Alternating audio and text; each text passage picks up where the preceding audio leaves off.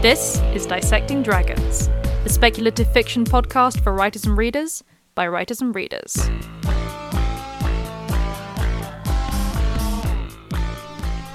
Hello, and welcome to Dissecting Dragons, the speculative fiction podcast for writers and readers by writers and readers. I'm Madeleine Vaughan.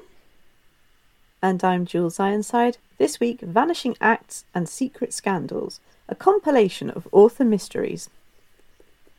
Uh, there's nothing better than when authors themselves almost have a better story than what they write.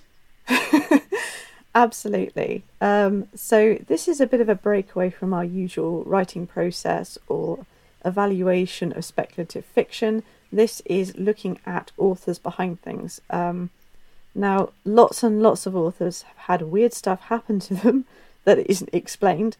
Um, mm-hmm. We can't cover all of them. So, we've picked four, and we've picked authors who are deceased and whose works are largely in the public domain or very nearly.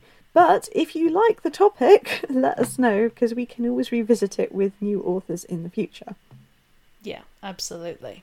It's one of those ones where this is the kind of stuff which has inspired stories onto themselves, essentially. Now, what what we're going to do is is as a little caveat, we will state the facts as they are known the theories as they've been posed, and we're going to have, draw conclusions from there. Um, but obviously, this is opinion. We are not posited. We're not positing this as a definitive answer in any of these cases. Um, so it may very well be that you've seen a film or you've seen something, a documentary about these instances which disagrees with us. And that's fine. All we can do is speculate because that's the nature of the stories, that's what makes them so interesting. Um, we can only speculate because we don't necessarily know what happened. Um, most of these cases will never have a definitive answer, um, and we can't ask the people involved for very obvious reasons. Um, the most prominent being that they're dead and very difficult to get through on a Ouija board. Trust me, lines are terrible. Um, as always, we do recommend that you do do your own research and draw your own conclusions, um, but we thought we'd share ours. Yes, okay, so without further ado, let's start with The Strange Death of Edgar Allan Poe. Ah, yes. Okay. So, let's start with the facts ab- about Edgar Allan Poe. Uh, first of all, for those who don't know who Edgar Allan Poe is, I'm surprised, quoth the Raven. Um, he was a he was a um, horror writer um, he wasn't just a horror writer, but he, he's known particularly for, for his horror. He's also known as the father of detective fiction. He was the person who, uh, it's some people believe, is the first person to really sort of write detective fiction. Um, and this is how he died. So these are the facts as we know them. So on October the 3rd of 1849, a man named Joseph W. Walker, who was a um, compositor for the Baltimore Sun, headed to the Gunners Hall to see um, to election preparations. When he arrived, he found a very shabbily dressed man, delirious and half conscious, lying in the gutter, as you do. This man was yes, author and poet, none other than the poet of Edgar Allan Poe, the very concerned Walker stopped and asked if he could help. Poe gave him the address of a magazine editor called Joseph E. Um, Snodgrass, which is a fantastic name. um, um, and Snodgrass had some medical training, so Walker immediately wrote to Snodgrass for help. A week earlier, on September the 27th, Poe yes, um, had left Richmond, Virginia heading for Philadelphia and a collection of poems he had promised to edit for Mrs. St. Leon Loud. When Walker found Poe, it was the first anyone had seen or heard of him since his departure. Now, during the four days between Walker discovering him and his death on the 7th of October 1849, Poe never regained sufficient mental acuity to explain what had happened to him in the intervening time. So, our big mystery is what caused his disappearance and death, and we have 10 main theories. So, number one is he was beaten. This is not beyond the realms Yeah, of possibility. he wasn't particularly well liked. It's not beyond the realms of possibility. Um, it could have been that he. It doesn't explain why he was in Baltimore when he should have been in in New York. mm. Um, so that that's a bit sort of how on. It doesn't explain the, the missing time or anything, but it's entirely possible that the reason he ended up in the gutter looking like he did was he'd been beaten and robbed or whatever and had to walk the rest of the way to Baltimore. hmm Um, so yeah, that's a that's a possibility, although it doesn't explain some other things for me. Um, the second theory is cooping. Now, cooping was a method used during the 19th century in America to fraudulently stuff voting boxes, ballot boxes. hmm What happened was sometimes willingly, sometimes unwillingly, uh, a person was taken and disguised. So I'm going to laugh at this and disguised and sent in to vote under another name for the person that the Coopers wanted them to vote for. Um, Yeah. Quite often, this the person, the coupee, if you will, was sent in several times under numerous disguises. So in my head, I've got a person wearing very many different moustaches and things Yes, and it all gets a bit. Scooby Doo. Yeah. Um, it is the Bugs Bunny, sort of like yes, you had a monocle and it's a completely different person. No, I haven't seen a rabbit; it went that way, kind of thing. um, now, it, it's possible that Edgar Allan Poe was kidnapped off the road and they didn't recognise him, even though he was quite famous. hmm And his picture had appeared in various newspapers and said, "Oh, he- he'll make a really great person to put it in as a false voter." And he was Mhm. forced to do it, which I mean, it would kind of explain the shabby second-hand clothes he was wearing, maybe.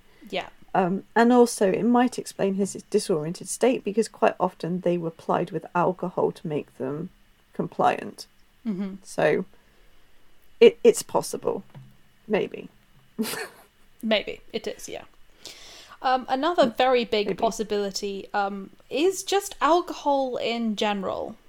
So, a little bit about Edgar Allan Poe. Um, Edgar Allan Poe had had a fair amount of tragedy in his life, um, and he did have a drinking problem. He he also had a bit of a money problem, a gambling problem. Um, and yeah, he did have a, a big drinking problem. Um, in particular, he had a very big drinking problem following the death of his wife. Um, so it was it's entirely plausible that um, he did just basically give himself alcohol poisoning. That he had been on a massive bender, that he he'd gone through one of his um, turns, had drunk an incredible amount, had gotten lost, and had then essentially, you know, turned up where he where he was. Yeah, definitely. Um, the, we'll say one thing about Edgar Allan Poe. He wasn't actually an alcoholic, and generally, when there wasn't something incredibly traumatic happening in his life, he didn't drink because friends reported that he just couldn't hold alcohol, as in he would be drunk on a single glass of wine. So it had a very adverse reaction on him. He didn't like to touch it, and he had members of his family who were the same way. So there could have been some sort of inherited hypoglycemia, so a type of diabetes that re- reacted very specifically to the sugars in alcohol and made him act very erratically. Hmm. Yeah, So I always, I always thought he was an that's- alcoholic. That's that's always what I'd been, No, what no. I'd learned. I think I no, I think he had periods where he did drink heavily, and heavily for Edgar Allan Poe would have made Byron snort into his Yeah, his pint basically because he was a he was a complete lightweight. He actually couldn't hold his liquor. I think a lot of people thought he was alcoholic because a single glass would make him very drunk. yeah. Um, Uh, but well, that doesn't preclude the fact that he went out on a bender, overdid yeah. it and, and, and ended up, up in a gutter yeah. in Baltimore. Sort of, he definitely had moments where he was a bit more alcoholic dependent, or, or sorry, alcohol dependent, or where he would he would turn to it again, usually as a as a cause of some kind of trauma, because he had had quite a lot of trauma in his life. Yeah. Um, okay. So another theory is carbon monoxide poisoning, which you know, some of the symptoms kind of make sense. You know, the irrationality, the fact that he died four days later, the fact he never really regained mental acuity. It's possible. It's just not terribly likely. I mean, we're not talking about a massive industrial revolution at the time. So hmm. his chances of encountering the sort of carbon monoxide in an enclosed space that you would need at that point, unless someone had done it to him deliberately, which again is quite difficult, is just not very likely. Yeah.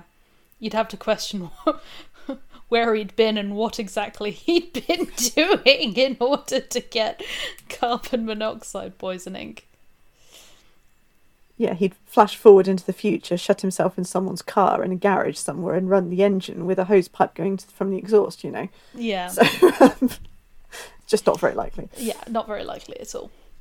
Uh, but it is still posited as a possibility. Um, another one is actually heavy metal poisoning.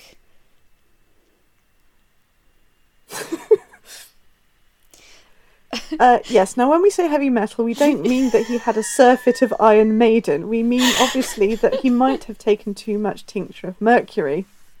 Yes. Um, mercury was used to treat a number of conditions at the time, including things like syphilis, which you know we're not positing that Edgar Allan Poe was a syphilis sufferer, but it you know mercury was also used to treat things like tuberculosis, um, which surprisingly is not terribly effective in doing. Yeah, weirdly enough, just just drinking liquid metal is a terrible idea.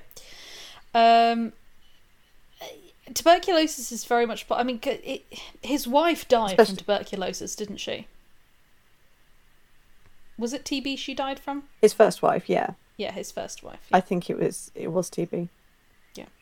Um, yeah. So, uh, you know, the he- the heavy metal poisonings again not not terribly likely. Uh, another theory is rabies.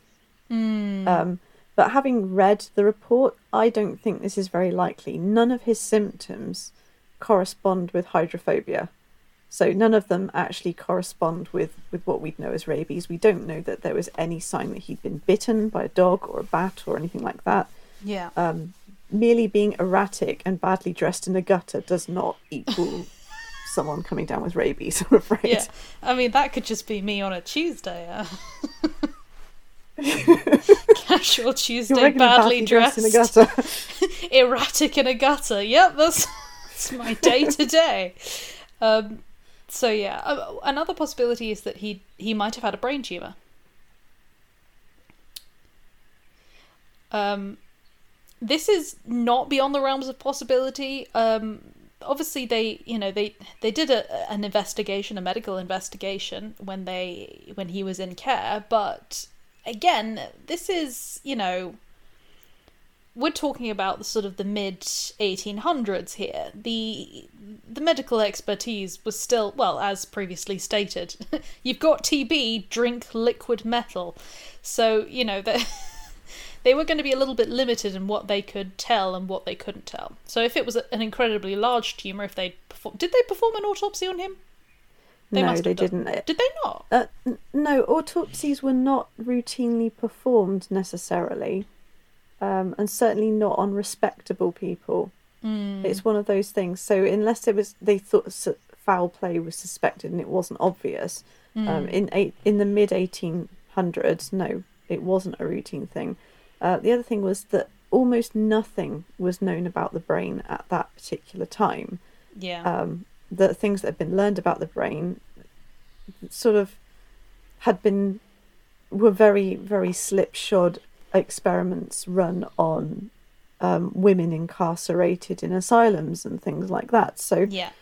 again, it, it wasn't terribly well understood. Um, the brain tumor theory actually came much later. Um, I will explain later why I think that one is, is a probable one, though. Yeah.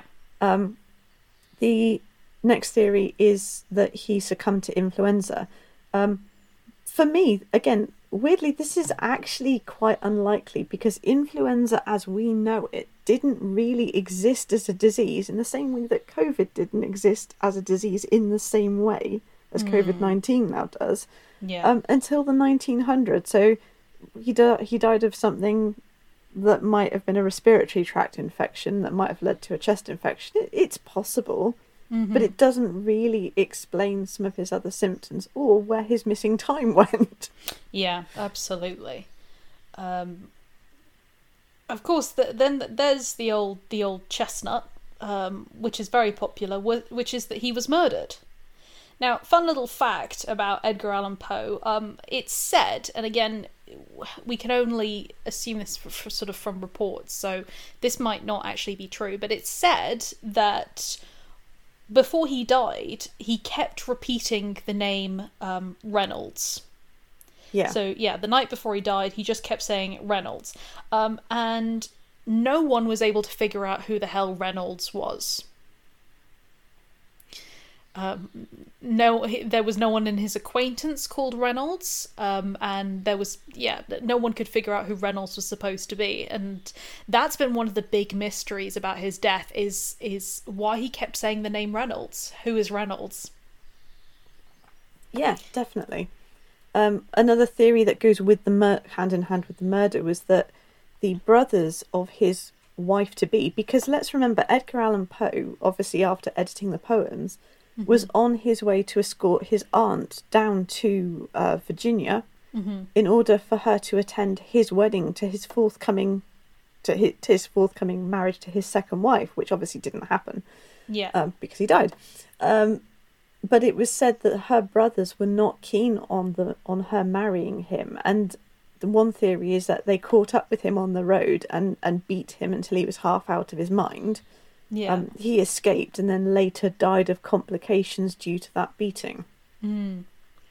Yeah. Again, not beyond the realms of possibility. As I said, he wasn't actually that popular. As it, he was a popular writer, but as a person, he was very difficult to deal with. He was very difficult to deal with, definitely. Um, final theory. Um, I've just written Lenore. Now I don't mean the fabric conditioner, okay, guys. Um, You heard is- it here first, Lenore. Fabric conditioner killed famous writer Edgar Allan Poe in the 1850s. Um, if you're familiar with Edgar Allan Poe's work, you'll be familiar with a, a poem where he talks about a woman who is clearly some sort of evil entity, a seductress, um, a beautiful woman who is sort of vampiric in her energy, who he doesn't want to, who you know the, per, the the subject of the poet is doesn't want to go close to, but is kind of drawn to, who has this romantic, horrified fascination for. Um, she is kind of the, the absolute devil woman kind of thing. Mm-hmm. So, um, the most ultra of these is that Edgar Allan Poe was writing about a real entity, and it finally caught up with him. Mm-hmm. Yeah. Yeah. Um, so, I mean, I think that's a really fun. Well, obviously not for Edgar Allan Poe, but a really fun sort of idea for, for writers and things. And I certainly know um, Kelly Creagh kind of played on this with her trilogy when she wrote about um, Edgar Allan Poe's world sort of coming to life and drawing someone else in, a young goth. Um. Because let's face it, Edgar Allan Poe was kind of like a proto goth, proto emo before you know the movement really sort of got going. Yeah. So you can kind of see where she's coming from there. Um, before we, we go on to what we personally think happened, our own personal preferences of these 10 theories, I think it's worth saying, it, reiterating as Madeleine said, Edgar Allan Poe was not a popular person. And also, yes, he suffered a lot of tragedy in his life, but he also monetized that tragedy. He used that as a marketing ploy, or, you know, it wouldn't have been called a marketing ploy back then, but he absolutely played into that because that did actually give him a writer persona that he could base his career on. Mm. Yeah, absolutely. He was also like just having like, because I, I, I, I had to study him and I've I've had to teach about him um as part of sort of classes and things like that. And I've never like I love some of his writing, but he was he was a bit of a scumbag. Not gonna Yeah. lie, bit of a scumbag. Um, and also he he married his cousin, Um, now you can say, "Oh, well, marrying the cousins that age." That that actually isn't the biggest problem I had with his first wife. The biggest problem I had with his first wife is that she was thirteen, and they knew it was wrong because they literally lied to the priest about her age. Yeah, that's not great. It's not great at all. It's another one of these sensitive artistic types like Percy Bysshe Shelley kind of yeah, thing going on there. Yeah, um, actually, just just a bit of an arsehole. Um, and he would he would when he was going through, he, you know, even if he wasn't an alcoholic, he would turn up to to work drunk and cause difficulties and problems. He was argumentative. Um, he broke up with his family because he was adopted into a family, I believe. Yes. Um, and you know his father was very his his stepfather was very generous with him, loved him very dearly, um, and and Poe did abuse that a little bit. He he also had he, he gambled as well when he was younger, especially he gambled. Um, he sort of messed things up in a sort of a military career, etc. Um, so yeah, he he definitely was not well liked as a person at all. No, there was there was something a little bit ethereal about him, and not in a good way. He did genuinely, and I knew he played up the persona to sell books and things, but he also genuinely didn't seem to manage to make connections with the world and reality in the right way. And you know, we'll talk about that a bit more when we go into one of our other authors in a minute. Um, I think it's really worth remembering that, and I also just want to mention the Poe toaster if that person is still out there, hey. the Poe toaster. I'm I'm pretty sure I've mentioned it on an episode before, but basically, um, Edgar Allan Poe was put in a fairly humble grave in Baltimore, and for years that's where he was. And then three years after his burial, they decided that they erected a monument to him, and they were going to move him to a better location. Um, more about that in a minute, 'cause that's that's great. And this this monument for Edgar Allan Poe um, there's actually a false grave and a new grave. And um, at one of these graves, every year on the anniversary of his death, the Poe toaster, a, a person shrouded in dark clothing, long coat, and hat, with features obscured, appears at the grave, pours two measures of whiskey, and leaves one on top of the grave for Edgar Allan Poe. So um, no one's ever managed to work out who this person is. and I don't think this person has appeared for about four years now. But I always found that a little fascinating bit of trivia. That is that is pretty cool. Just So- people lurking, watching. Yeah, so it, it went from the st- because actually people still make pilgrimages to Edgar Allan Poe's grave on the anniversary of his death and on Halloween, and now hmm. people now go because they're trying to catch a glimpse of the Poe toaster. so it's kind of like mystery feeding itself. Edgar Allan Poe would have wanted this. Yeah, it, it's. I mean, th- there's theories like it is actually Edgar Allan Poe, and he didn't ever really die. He became something else through the whole world that he created. Lenore was actually some sort of vampiric creature, and she transformed him, and he can never go back. Um, as I said, these things make great stories, and if you guys want to take inspiration from that, you go for it. It's, it's very Edwin Drood. um, okay, so what do the dragons think is the most likely cause of Edgar Allan Poe's death? Okay, so I'm I'm torn between two things, if I'm honest. Okay. Um, this is gonna sound wrong, but I guess I kind of like the allure of murder. of course you do. You would. you would. now when i say murder um i think it's i think it's very possible that he was that that someone caused his death that might not have actually been intentional at all so it might very well be have been that yes he he was you know he was there sort of in disguise because he was being forced to vote um, against his will. That's entirely possible. Um, though it, it again the question of how did he end up in Baltimore? Like why would they grab him in that particular place? Perhaps so that no one would recognize him. Who knows? Um, so that is possible. I think it's very possible that yeah he was supplied with something that he was beaten. Um, or you know, or that he was. I, you got to love the mystery of, of someone outright murdering him. Uh, this this Reynolds, it was Ryan Reynolds, went back into the past as Deadpool. Um, but you've got to love the mystery. Yeah. Um, I think it's it's very likely that it was uh, a brain tumor, or that it was some kind of uh, perhaps alcohol related. And again, it might have been that he was allergic to alcohol. Um, it might have been that you know he had a mass reaction to something which kind of made him lose his head a little bit, which is why he ended up in Baltimore. Which is why he might have you know swapped his clothes for something. He might have been going through a, a paranoid you know, a paranoid delusion at one point, which caused him to sort of get, into disguise, you know, change his trajectory. He might have thought he was being chased, or he might have actually been chased. There's a lot of mystery there, so I think I think that's possible. Um, but I think, in all likelihood, he was probably sick in some way. He had pr- probably had a brain tumor, or he was having a reaction to something which was causing some kind of delusion at the time um, which is ha- why he ended up where he ended up and why he died. Yeah. Okay, well, my theory, the one that I favour most, as much as I love the whole Lenore thing. Mm, yeah, I've Um, got to, I've got to admit that one's a that one's a tasty one. So I love it, but um, I think it's most likely that he had a brain tumour. And the reason I think this is based on what we know of his his actions throughout his life and in the days running up to his death and also sort of posthumously. Um, basically, um, you can have a brain tumour that people consider benign because it's not actually growing or doing anything, but a, a tumour in your brain is never really fully benign and it can at some point decide to go malignant, not spreading to the rest of the body, but growing in itself, taking up more space in your brain and causing strange changes in your behaviour.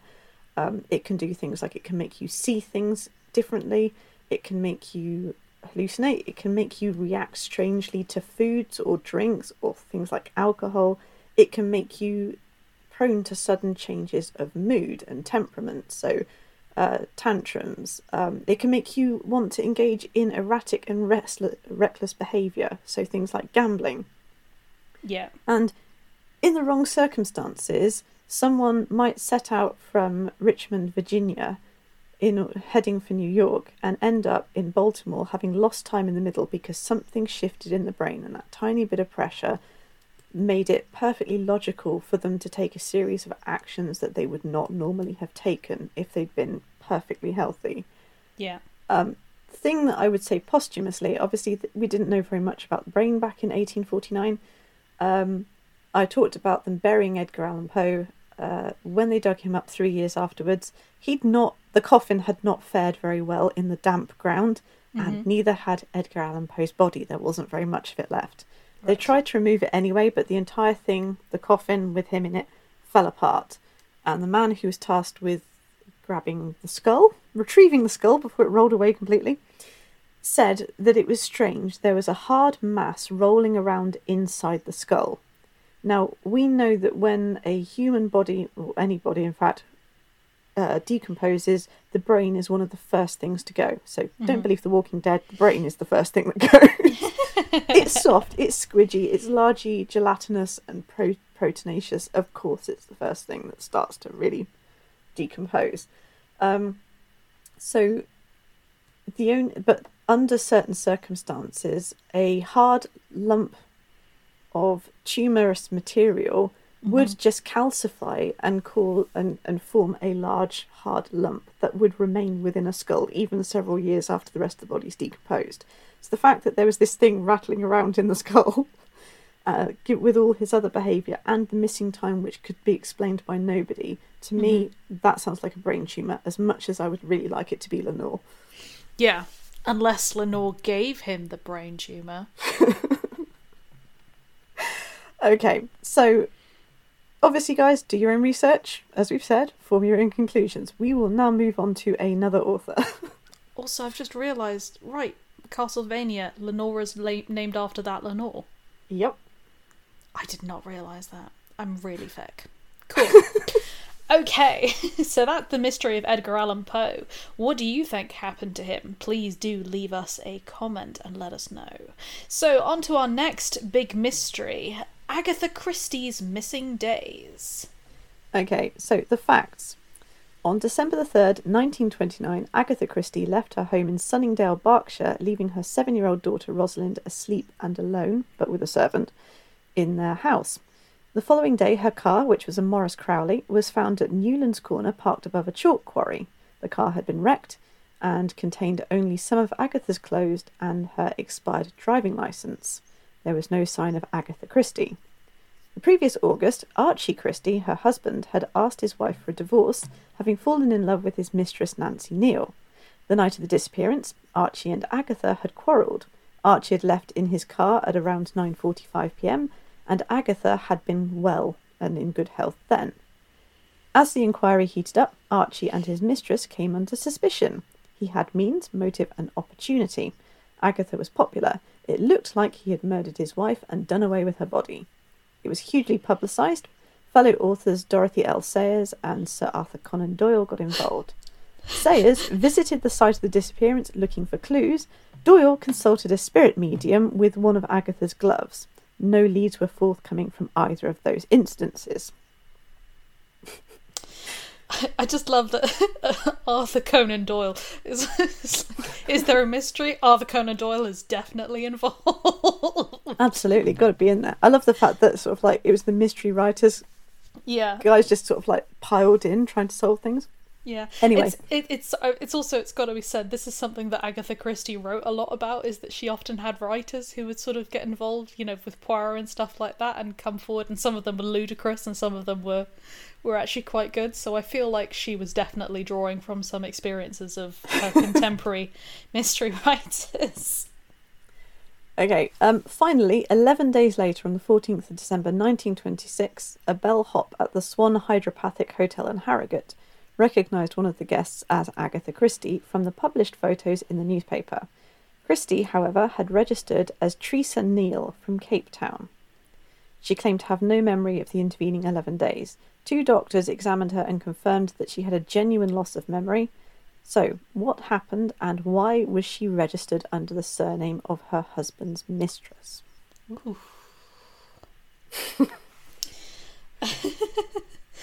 again, again, well, medical medicine's a little bit better, um, obviously, than uh, in our previous example, um, because we're almost, you know, 75 years later.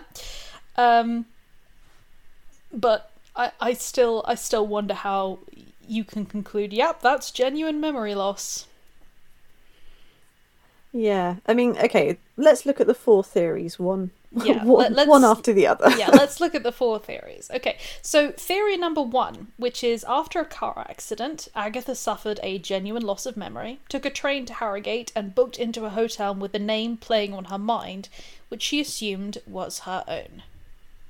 See, the idea of someone sort of who suffered a head injury um, we do know that you know you can have a sort of selective amnesia that does happen when you get a head injury. It, yeah. it's nowhere near as common as, as was portrayed in films of the mm. sort of 1950s or cartoons and things.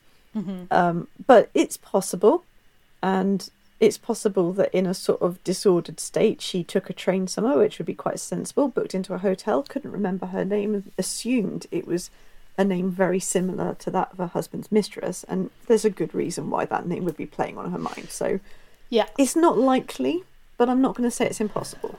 Yes.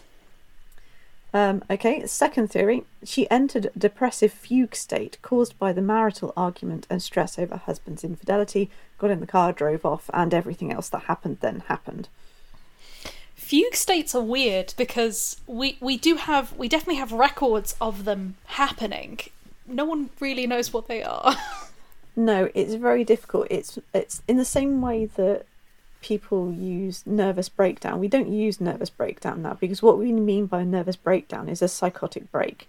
Now, don't think when I say psychotic break that means someone going and shooting up a McDonald's because it's that's not what it means. What a psychotic break is somebody suffering something traumatic mm-hmm. and then undergoing a break with reality and acting in a way contrary to their character.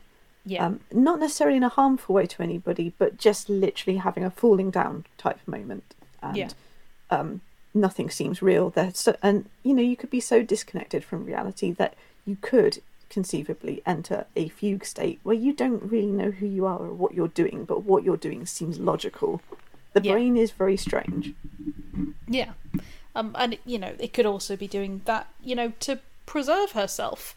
Um, I mean, the other things of okay, you, people could say, oh, but you know, I can understand the surname, but where does she get the rest of it? She's a writer. This may very well have been a character, which you know, from a late from a novel that she was working on or something like that, and it all just sort of came together. It's entirely possible.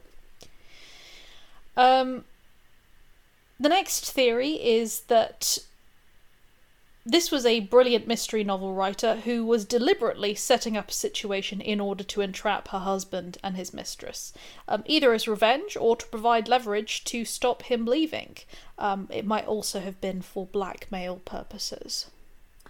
Yeah, I know a lot of people wanted to subscribe to the woman scorned theory. Mm. Um, and you know what? I almost kind of wouldn't have blamed her because it was very difficult, particularly for a woman, to be divorced Mm. in the 1920s.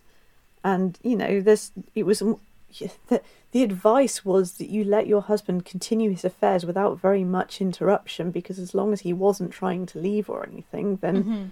you know, you still were the respectable one. But obviously, this caused an awful lot of resentment, and it was very difficult for women themselves to get a divorce under any other grounds than they found out their husband was homosexual, for example. Yeah. So, yes, that's that's very very um, awkward.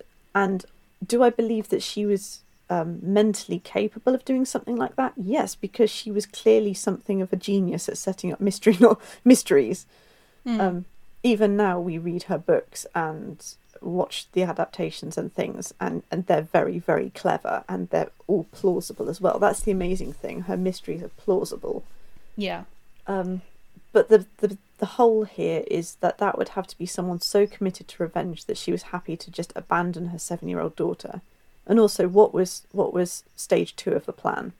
Was stage Yeah. two of the plan to completely assume a new identity and then sort of send her husband letters from beyond the grave, kind of thing, really to really freak him out? Yeah. Because okay, that's kind of a cool, cruel, a cool plan, but at the same time, seven-year-old daughter that you've just left, and you've left everything else as well. That's a bit weird. Yeah, no, I agree. I agree. Um, the final theory is is of course the most obvious one, uh, which is that she was abducted by mystery novel loving aliens. I included this one a bit tongue in cheek, but I've got to say that there are a lot of people who genuinely do believe she was abducted by some sort of supernatural or outer worldly force. Maybe it was Lenore. Maybe it was Lenore. Yeah, Lenore collects writers. That's what it's about. It's kind of like Edgar Allan Poe really gave me a taste for the detective novel, and now I'm after another one. Is Lenore a Leanan Sidhe? It's entirely possible, actually. possible. Gonna have to go back and read the poem, and then we can, we can compare notes and see what you think. okay, so what do the dragons think? Okay, well I'll go first. Um, honestly, I think she ran away. I think she ran away. Um, we know that there were moments where she was suicidal. She describes these moments of being suicidal. Al- Also, moments where she describes having these kind of breaks from reality, where she had this sort of sense of, of feeling threatened or kind of sensing that there was a threat. Or I think even she would sometimes talk about a man being there who wasn't necessarily there. Um, and she also writes about the fact that at one point she did drive to the chalk quarry and she was in the car um, and she was she was going she suddenly just thought I can just drive off the edge here and the only thing that stopped her was the fact that her daughter was in the car with her. Yeah, Um, she didn't have a particularly close relationship with her daughter because of she was, you know, concentrating a lot on her writing. That's not to say that she didn't love her daughter. Of course, she loved her daughter. Um, well, as far as we can guess, I think she did love her daughter. But I think that she was suicidal at times, and one of the things that some people who are suicidal sometimes that doesn't always come forward as a right. I'm literally going to kill myself. Sometimes it can be I'm going to run away. Um, I think what happened was that she drove to the quarry. She was thinking about killing herself at that in that moment. Um, and in the end she didn't. She might have swerved, she might have had a car accident or something instead. She got out of the car, realized she was too afraid to actually kill herself, but still didn't want to be in her life.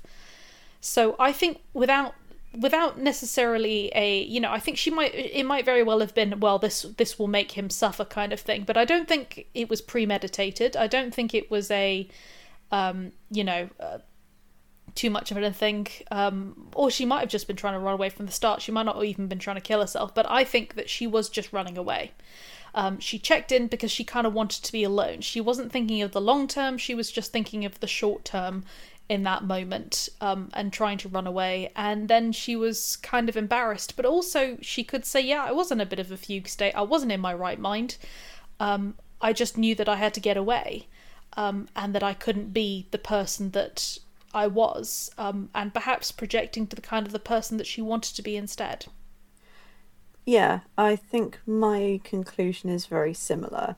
Mm. As in, I I think she may well have suffered some sort of um, minor psychotic break mm. in the sense of yeah i need to get away i mean people talk about depression but there's a different type of high functioning depression called dysthymia mm. and generally what characterizes it is that you suffer it for years and years and years and you can whereas depre- with depression you can say yeah the last time i felt happy was x y and z um, with dysthymia, dysthymia, you generally feel that you've never really been happy. You can't remember a time and you can mm. function perfectly well. It, it, doesn't affect you in the same way that major depressive episodes do, yeah. but it can make you quite fragile to things that are very traumatic. And you know, she'd only have to have something like a minor abandonment complex um, for this this argument to sort of tip her off the edge, as it were. Yeah. So, um, I'm, I don't want to just throw around words for mental ill health, but yeah, I think she might have had a bit of a break with reality and, and as you say, tried to run away, tried to run away from herself as much as anything else. Yes, that that's my theory. I realise it's not as exciting as alien abduction or Doctor Who. Yeah.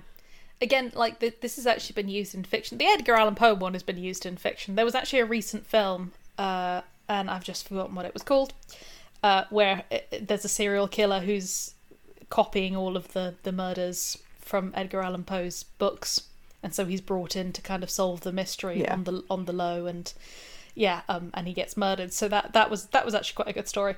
Um, Edgar Allan Poe was a lot more handsome in that movie than in reality. Um, and yeah, yeah there's there's, there's there's been other versions of uh, of Agatha Christie's um, disappearance. I think there was actually a movie which was that she actually went away in order to actually solve a a mystery. She was hired to solve a mystery, um, and so she did it on the down low. Um, okay, so the next one is the scandalous affair of Branwell Bronte. That that sounds like an Agatha Christie book, yeah. to um, be honest. It does. It does, doesn't it? Okay. Um, I think if Madeleine doesn't mind, I'm going to field this one just because I'm a bit more immersed in this, possibly. Oh, go, go for it. Go for it. So Branwell. Branwell was the fourth child of Reverend Patrick Bronte, um, who also fathered Charlotte, Emily, and Anne Bronte. Mm-hmm. He was often overlooked in favour of his more famous younger siblings by um, literary historians. Um, he was very intelligent, he was gifted, and he was expected to do very well. He was actually a very talented young man, um, possibly slightly repressive upbringing, um, but basically, it's an understatement to say things did not pan out that way. Mm. Now, I want to take a little side step here and just talk a tiny bit about epilepsy and chronic migraine suffering, um, simply because it's quite likely that Branwell had a form of epilepsy. Mm. And he certainly suffered from chronic migraine, as did Charlotte throughout her life. Epilepsy and migraine are comorbid with each other. Mm-hmm. So if you suffer from migraine, it doesn't necessarily mean you've got epilepsy, but if you suffer from epilepsy, chances are you will suffer from chronic migraine. Mm. Um, back in the 1840s, we're back to Edgar Allan Poe's time, but in Britain this time. Um, back in the 1840s, if you had epilepsy, then you were generally locked up in an asylum because the kindest interpretation of that is that it couldn't be treated the unkindest interpretation was that you were either it was considered a form of madness or mm. you were in some extreme respects, considered to be possessed. Yeah. Um, so the fact that Patrick Bronte kept his son home and tried to treat him himself. Um, this is partly why Branwell didn't go off to school. We we know he had at least a couple two proper tonic clonic seizures. The tonic clonic seizures are where you actually fall, Mm-hmm.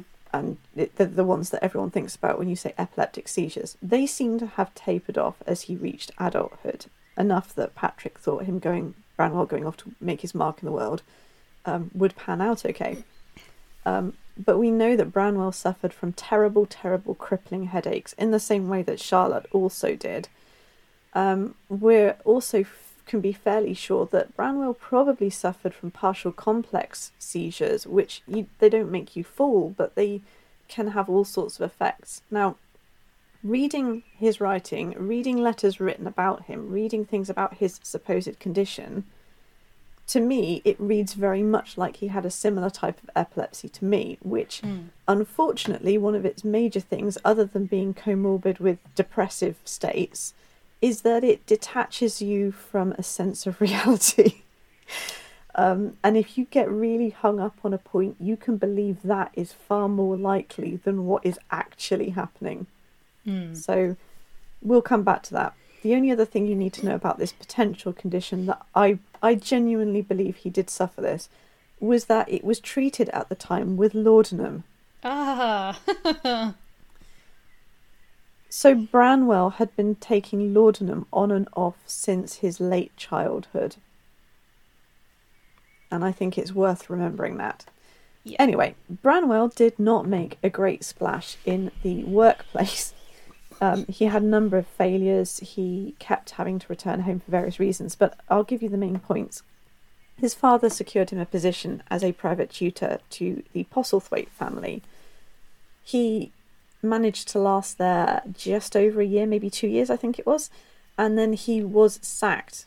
Now, if you read the letters written around the time, both by Branwell and by his father and by other people who spoke about Branwell, it doesn't sound like he was just sacked. It sounds like he was very dishonourably discharged and then run out of town.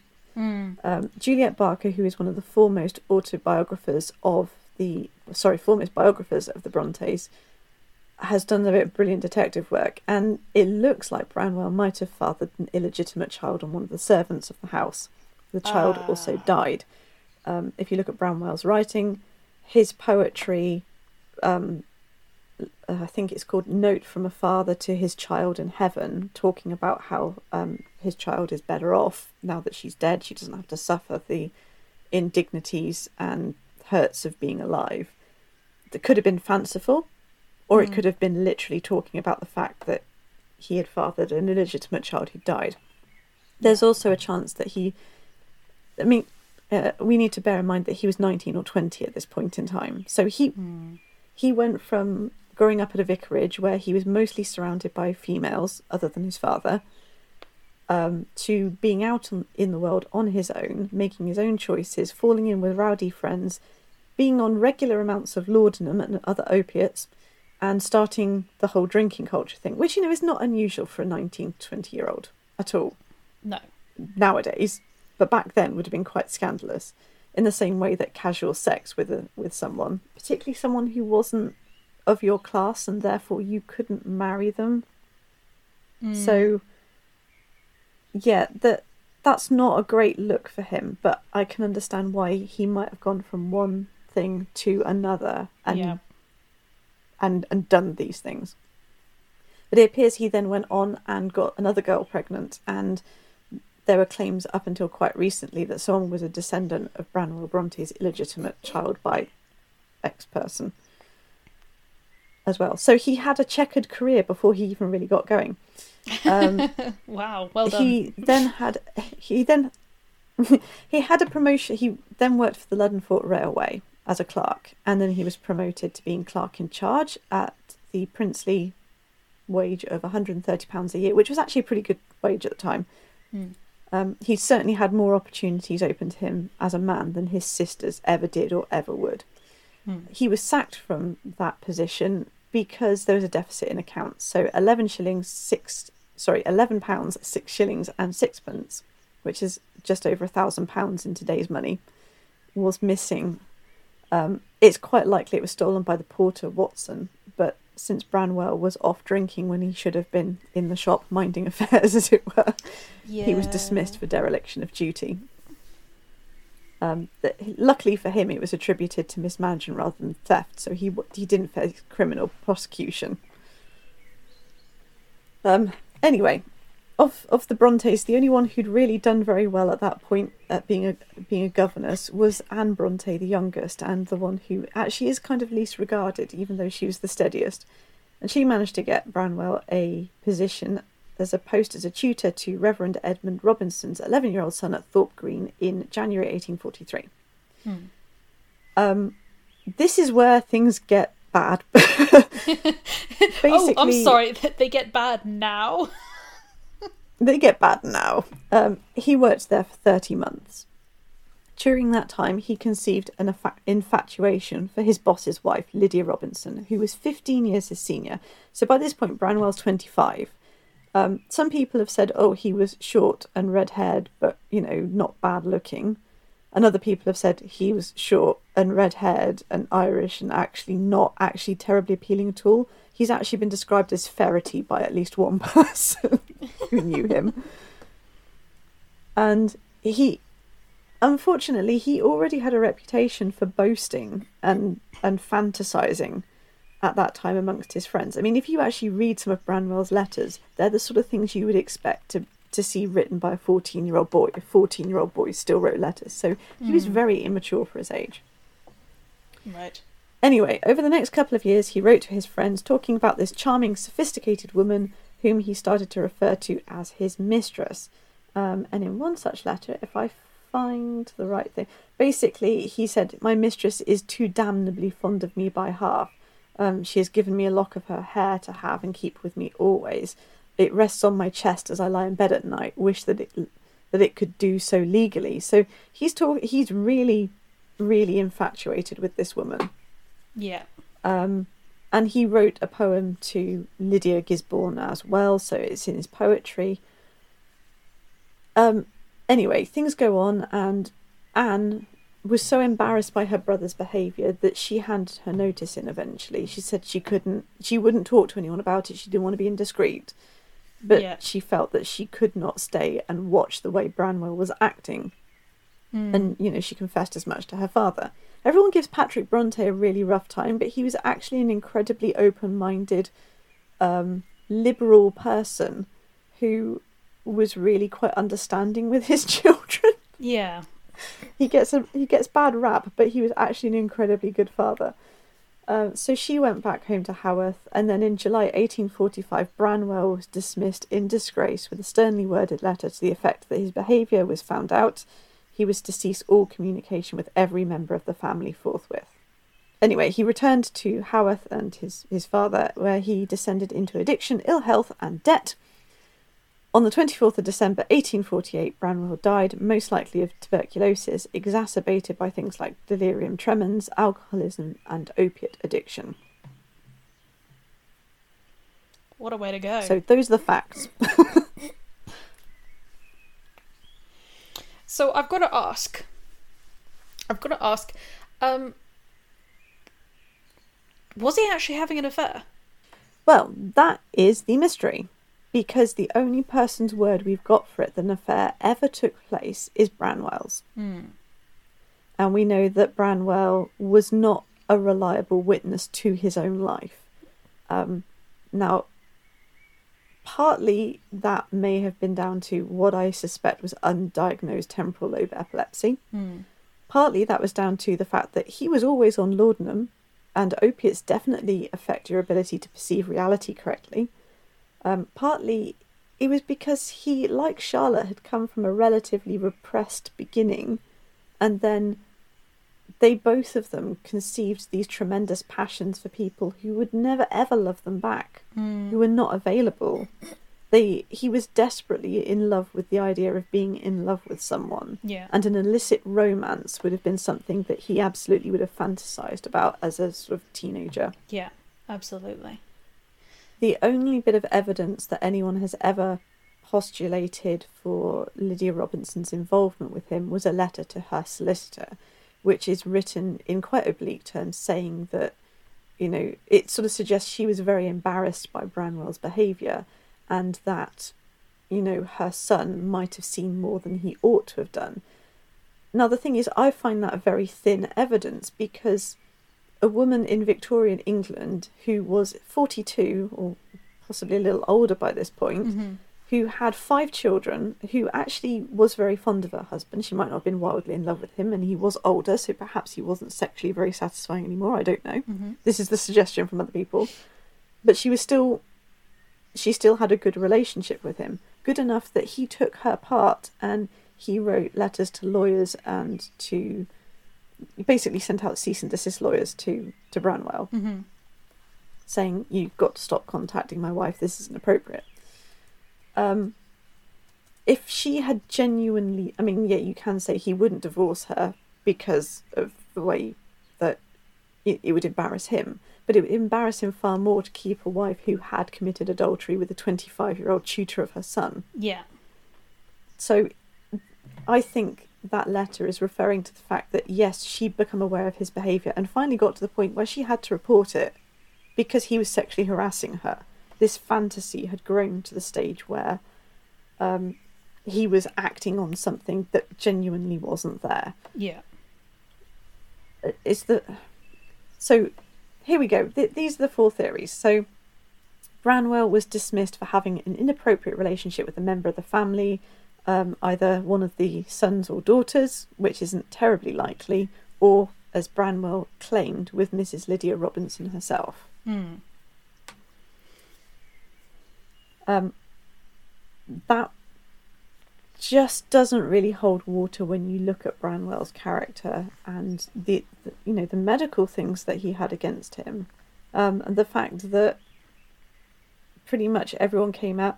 Basically, if you were a woman and you committed adultery, everybody kicked you to the curb. So the fact that everybody rallied around her, it doesn't. The difference, it, the slight, they weren't actually of a different class. I mean, he was, she was from a wealthier background, but Yeah. they were technically the same class because you know she was married to a, a vicar as well. Hmm. So it's just, it it doesn't smell right. Yeah. Doesn't pass the smell test. Doesn't pass the smell test. It doesn't to me It's anyway. disgusting. But thank you. Uh, yeah. No, it is a really, really interesting one, and certainly from what you say, and also just you know from the perspective of someone who's got their own you know experience, I I would I would say that yeah, to me it does sound a lot like he he suffered from epilepsy. Yeah, I mean it does to me. Um, okay, so the other th- uh, other theories are that Branwell was telling the truth about all of it. He had an illicit affair with Mrs. Robinson, Mhm. which was discovered. I have to say the only shred of evidence for this is that she sent him small sums of money after he was dismissed.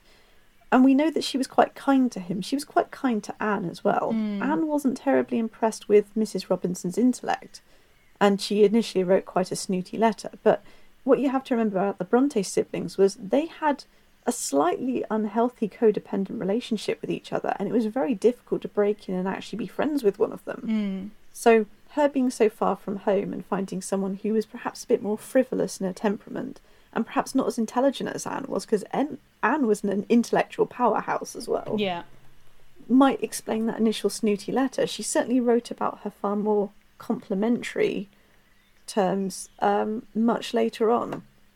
And, you know, Anne was well liked by her pupils and by Mrs. Robinson herself. Mm-hmm. So, yeah, if we assume that Branwell was telling the truth, then the only evidence is that she sent him money afterwards. But we know that she was kind to him and she felt bad, and pres- presumably she noticed that there was something very wrong with his health. Yeah.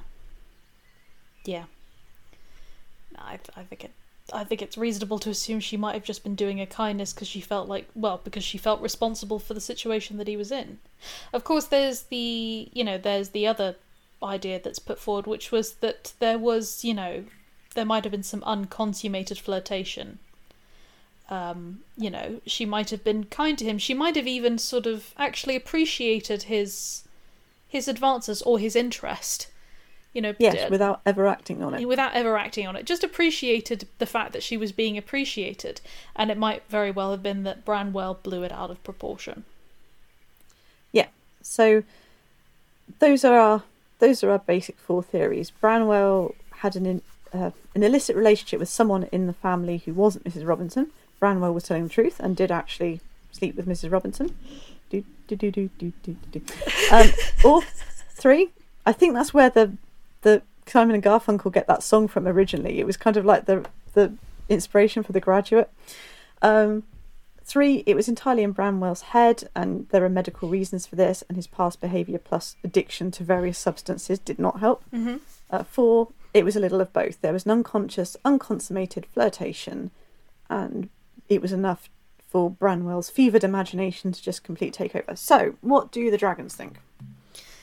Well, I personally think that I think that she was probably kind to him. She was probably nice to him, um, and he mis- misinterpreted that and let it grow out of, grow out of proportion, and basically had a just had a fantasy about the whole thing.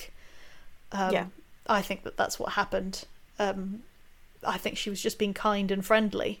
Um, and potentially appreciating his interest, but I, I honestly think also from the fact that sh- from the way that she's described and the way that you know she was interpreted by others, I think in all likelihood she just didn't realize that she was egging him on and then sort of felt responsible for it. Yeah, quite possibly. Or maybe she simply felt that, you know, this is someone who's been good to my son, and I hate seeing him in dire straits like this. Yeah. um, did I encourage him without even realizing it? I'm not sure with a woman of her age and experience that she would be completely unconscious, but it's not outside the realms of possibility. Um, a lot of people jump straight to the idea that Branwell really was having an affair with her and she was responsible ultimately for his death um, because of the way he acted. But Mm. I maintain he was an adult and whatever his medical problems and his you know his his mental health issues because I think there was some of that there as well. Mm-hmm. Um, he's still the author of his own actions, and the way he went back, treated his family, and literally threw himself at things like um, excessive opium and excessive alcohol and gambling and debt, etc. Um, and then claimed that it was because she would not love him, she could not leave her husband, is an excuse for him to behave any way he wanted because he failed. Um, there's a lot of ugly sort of family dynamics there as well, in the sense of his sisters by this point had got published and couldn't tell him about it in case they set him off in one of his tantrums. Yeah. Um, and the fact that his father had to sleep in his bed with Branwell because Branwell had nearly burned the house down by setting his bedclothes on fire. Um, other things like Patrick would, you know, this was during the Luddite uprising, so Patrick went everywhere with loaded pistols because it wasn't unusual for priests, for vicars to get attacked and beaten, and you know he was he would use the guns to frighten them off. Um, but the only way to unload those types of guns is to literally discharge the bullets. So he would go out into the garden every night and fire all four guns from the house into the air so that they weren't loaded because several times Branwell had tried to kill himself Yeah. by shooting himself with them um, during the night. So this was not a good time for anyone. And I think people leap to the idea of an illicit love story because they really like that idea. I mean, obviously, she was a, privile- a more privileged woman than him. She obviously led this young poet astray, kind of thing, without really seeing what a harmful thing that is to immediately assume that someone would do that. Yeah. Yeah, absolutely. Yeah. Honestly, I think she was just a kind and decent person and he interpreted something incorrectly and then didn't want Yes. to let it go. Yeah, it it was obsession more than love as well. I think, and it's almost incel logic. Some of it. Yeah, It is. It's very incel logic. So, um, now we're on to our fourth and final author, um, Sir Arthur Conan Doyle and the Cottingley Fairies. Take it away, Madeleine. Yes. Okay, so the Cottingley Fairies, I've mentioned this in the past, but let's go over it again. So here are the facts as we know them. Arthur Conan Doyle had a long standing interest in the occult, the paranormal, and the mystical. He was a Freemason and a spiritualist. Um, he's known to have also consulted spirit mediums. Um, and you know actually had a, a big thing with Houdini because he believed that Houdini was magic and Houdini said no I'm not these are all tricks um, and the pair kind of bashed heads a lot about that um, for a number of reasons um, while the death of his son Kingsley um, this is Arthur Conan Doyle's son not Houdini's um, probably deepened the interest in the occult. Um, Doyle presented himself as a spiritualist two years before King's, death in 1918. So this wasn't a new thing, it wasn't just a grief thing, though grief certainly probably. Um, sort of fed the flame. He had already been um, an occultist um, and, a, and a spiritualist. Not an occultist, but he'd been interested in the occult and yes. spiritualism before that. Uh, we know he had um, that interest. Uh, like Fox Mulder, he wanted to believe. Uh, he was open to proof. Um, you know, he would take what he could get. Uh, now, here is the situation with the Cottingley Fairies. So, uh, 1917, two Bradford girls, um, Elsie Wright, who was 16, and Frances Griffith, who was 9, borrowed their father's camera and took two photographs of what appeared to be nature spirits or fairies. Um, a little bit of story about that is that the girls basically asked to borrow the camera. They they were playing down at the bottom of the garden, and they said, "Oh, we just wanna we wanna capture pictures of the fairies." Um, and the father was like, "Yeah, yeah, go on, or whatever, take the camera." So they they took the camera, and then they returned, and they actually had pictures of what appeared to be fairies. Um, there was an investigation because because everyone basically looked at this and went, "Well, there's no way that these could be faked." Um, again, I also have to put forward this idea, just bearing in mind with the camera, the fact that at the time cameras were considered to be scientific pieces of equipment. You know, this wasn't just a this wasn't a, regular thing. This wasn't a right. I'm just going to take a picture on my phone. Um, this was a scientific piece of equipment. It was, you know, it, so it was kind of seen as this kind of this evidence thing. It had more weight, more gravitas toward it. Yes, fo- fake photographs did exist, but it wasn't nearly as it wasn't as common. It was kind of unheard of, and you know, photography. This was the new science. This was the new world. Um, this was new technology. So, um, also at the time, this is around you know the same people who previously used to believe that having your photograph taken might steal a little bit of your soul. So um, there was also a lot of uh, the idea that uh, photography could actually capture the supernatural um, and could entrap the supernatural as well. So it's good to have that in mind. So these young girls, they come forward, they have these pictures of fairies. So uh, Doyle used the photos in a 19 um, in the 1920s to illustrate a piece he'd been commissioned to write on fairies for the Strand magazine. He truly believed the photos to be authentic. He wasn't alone, I should also add. This isn't just Conan Doyle on his own. There were other people who did also believe these pictures to be authentic, and there were other people writing about fairies postulating that they were actually possibly a type of actual uh, sort of like an insect insect which had sort of evolved so they were actually taking a lot of the theories at the time such as evolution and applying them to the mystical to explain the mystical without actually having any evidence that the mystical belief existed at all except for these photographs now the photographs and the plates were examined by a photography expert called Harold Snelling who said that the plates and photographs were genuine with no sign of tampering or studio work. Um, so again, the, you know, in order to tamper with a photograph, you actually it, it was actually quite a difficult process and not something which would have been sort of really easy um, or possible for two young girls to do. And that's in terms of tampering yeah. with the equipment itself. Um, he, however, did not confirm that the subjects were fairies. he was like, well, the photos definitely haven't been faked, but I'm not confirming or denying that these are fairies. Um, Kodak could not find anything fake about them, but declined to offer a certificate of authenticity. So, I love this idea. They're like, "Well, I can't prove that these are fake." It's like we might lose our reputation on this. You can just see Kodak going, "Yeah, come on, we're an up and coming ca- camera firm. We, we we we can't say this." Yeah, yeah. Uh, three more photos were taken. Um, if you've never seen them, you can Google them uh, because there is something actually quite eerie about them. They're, they're actually quite beautiful photos as well. You've probably actually have seen them before, um, but yeah, give them a little Google. Um, the Cottingley Fairies. So Doyle championed the photos as evidence for a long time. Um, he didn't read the room very well. Uh, because while there were some people who did agree with him, the majority did not. The initial reaction to his publication was puzzlement and embarrassment. Um, this was very much a sort of confirmation bias with with Doyle. Um, he wanted to believe, so he believed, and he thought that everyone else would as well.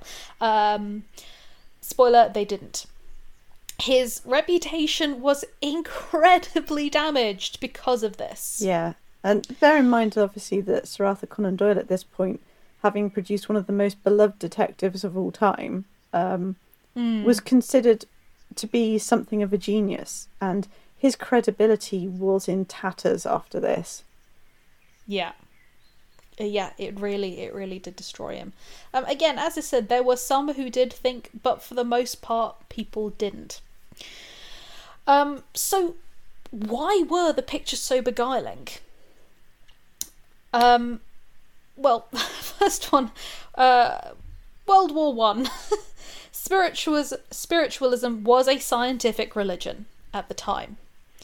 Um, it was considered only a matter of time before the next evolution began, essentially, and you know, uh, all of these things were tied. Again, this is a moment of, of massive change as science, you know, and magic kind of met in a lot of ways.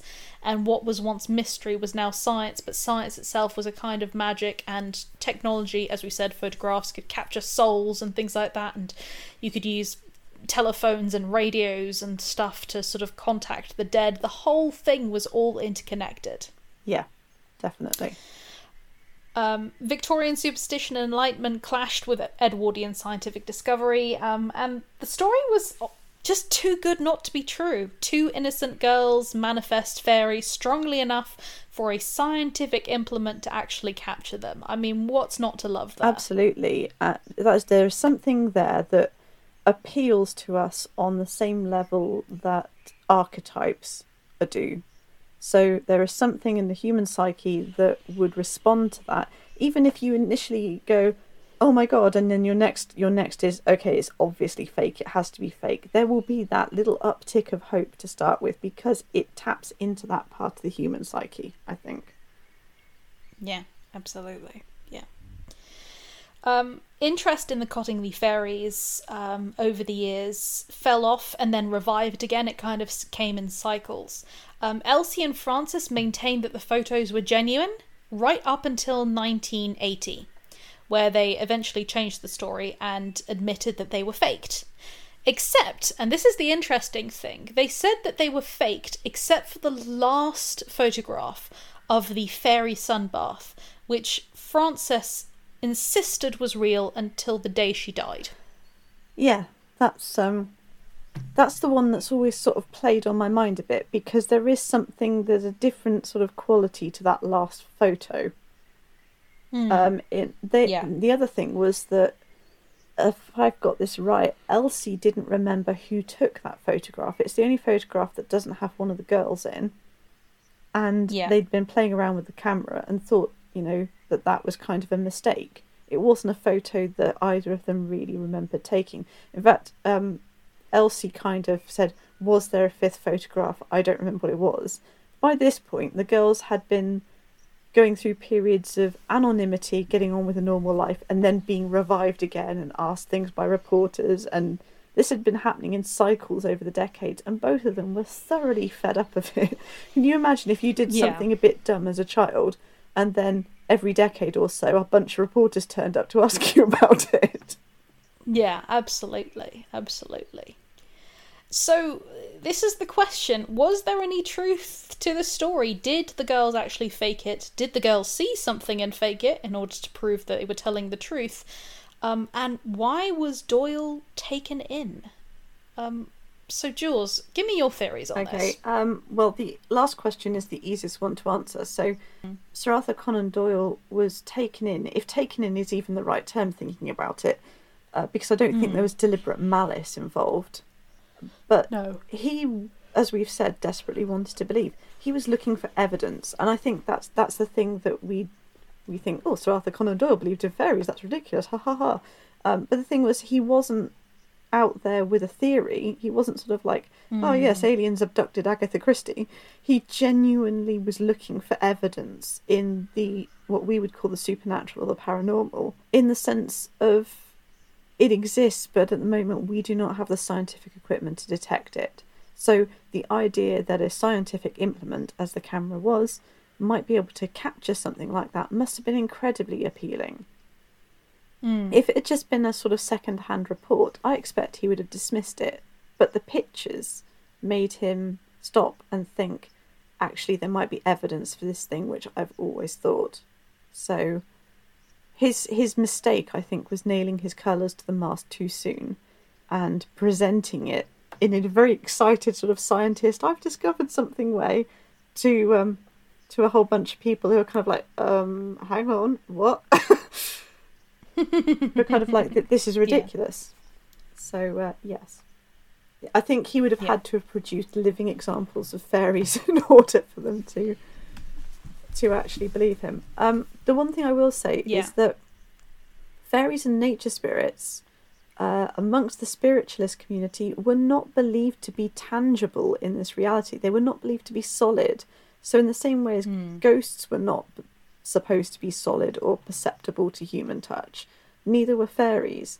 And I think it's something that we forget when we look at this case is that um, they were talking about people having the ability through through the study of spiritualism, which was a scientific religion, as as we've said, to manifest these beings. So, in the same way that a medium might be able to manifest a ghost or ectoplasm or something like that, all things which, whether you believe it or not, are relatively well documented and cannot be fully explained by trickery.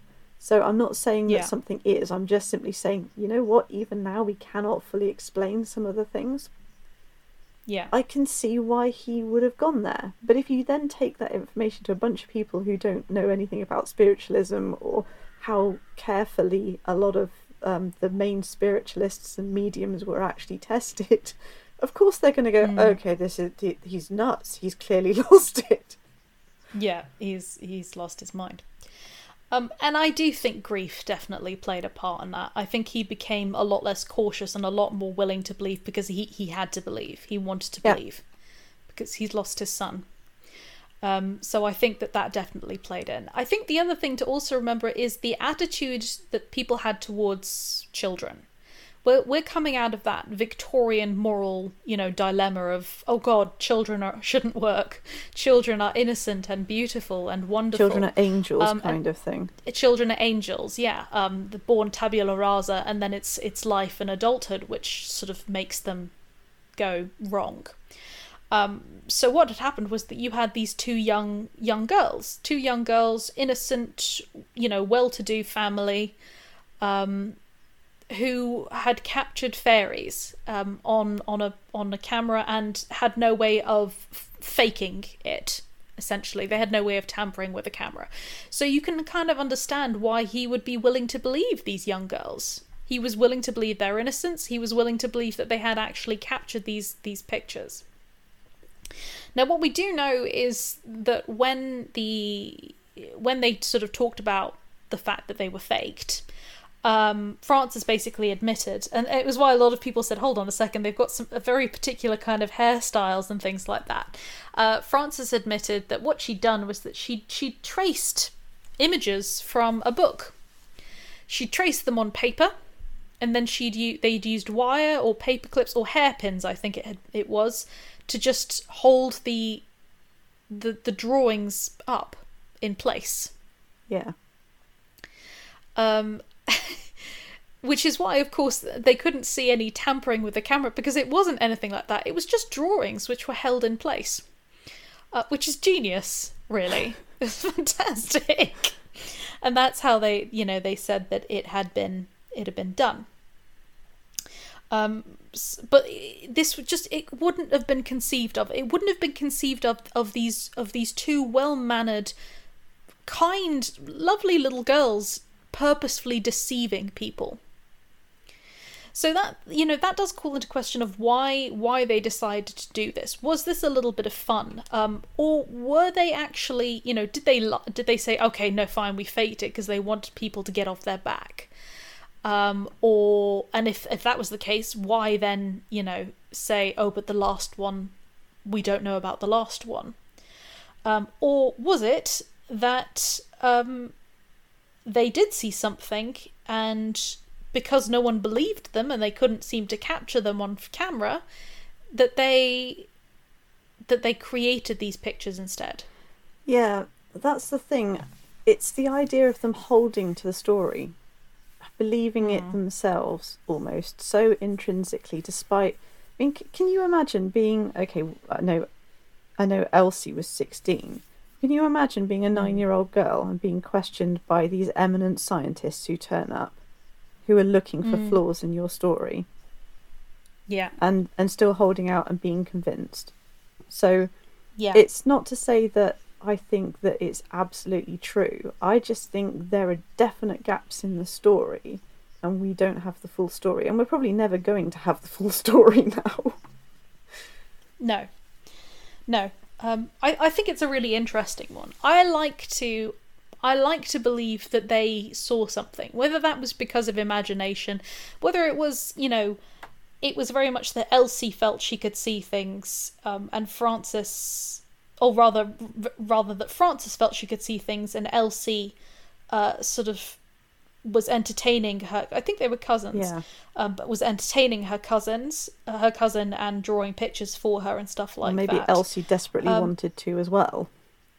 Yeah, absolutely. I mean, this is possible. Um, it is possible.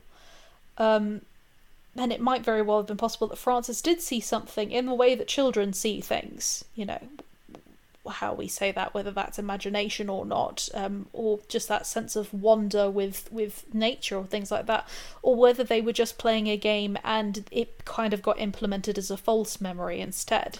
I think the thing that strikes me, and the reason I always find those photos slightly haunting, is if you look at the expressions on the girls' faces, those expressions yeah. aren't faked. So in that moment, they might be playing a, a wonderful game of make believe, but in that moment, they mm. believe what they're doing. And yeah. I think that is why people had difficulty with them because yes, the fairies look a bit eerie and in, in some respects two dimensional, which, you know, if they're cut out card, then they would do. But they are yeah. quite well done for girls of that age, or those respective mm. ages. And it's also a little bit. Um, I guess the, th- the thing was, you know, they're talking about manifesting fairies and things. It's the idea that you wouldn't expect them to look three dimensional if you were part of the spiritualist movement. So I don't. No again, not saying that they're real, but have you ever been out in the countryside in a place by yourself and it's mm. felt like you're not alone? As in, it, there's a very definite genius loci. You might be in the woods, up on the hills, out on a burial mound or something, and it feels like there is a presence there. Not necessarily a human mm. presence, but you've definitely got this feeling of not being alone. And yeah. that's very common. I, I don't think we really pay attention to what a huge connection humans have with the land around them. And the fact that there are things that we don't really do anymore, like automatically sense for for where the next water source is, or automatically look for places where certain food plants would grow, automatically have an mm. idea of what direction we need to go in. It's almost like a type of synesthesia but we've we've still got all that basic wiring there. So it wouldn't surprise me if the girls were playing down in the beck and had that feeling that this is kind of a this is a fairy place to the point where mm. They almost gave this genius loci thing a personification of its own. So yeah.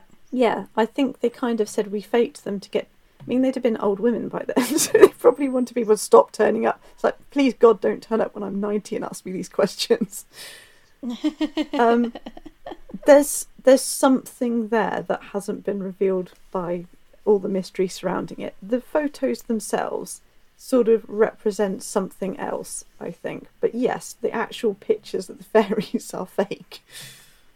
Yeah. Yeah, absolutely. Um, but they are they're great photos. They are great photos. Um, they're worth having a look at just on their own because they're, they're very very well done. Um, and the story is fantastic. And again, it has inspired a fair amount of, of fiction, you know, versions where the Cottingley fairies were real and then they had to pretend they faked them, or etc.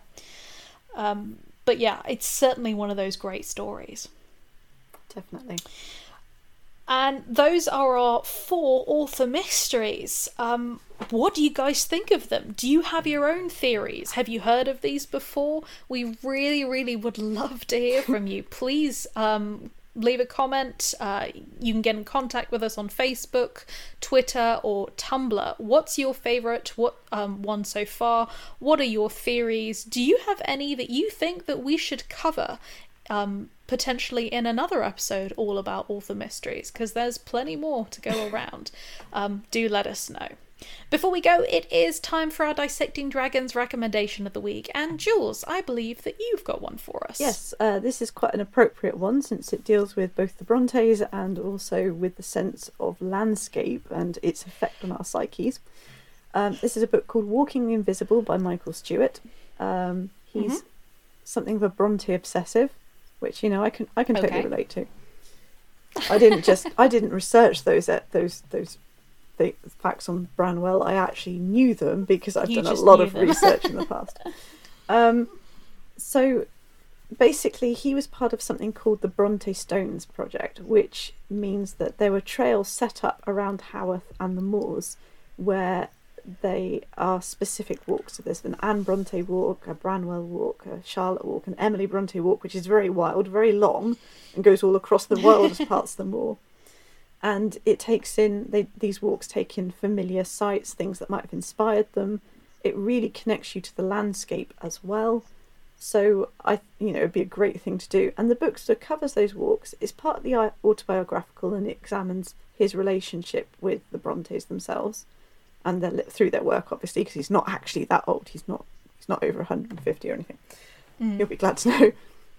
And he talks a little bit about each Bronte in turn. Um, I don't agree with all of his theories, but it's a really good book. It's very enjoyably written, and I think it posits the really interesting question of how much are authors a product of the landscape they grew up in? How much does it shape their minds and their creativity? Um, which could almost be a subject of an episode on on its own, to be honest. So I will leave that there. But it's an excellent book. Highly recommend it. Hmm. Okay, that sounds really, really fantastic. I'm definitely going to have to check that out.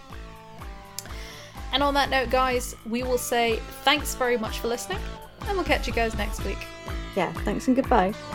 Bye.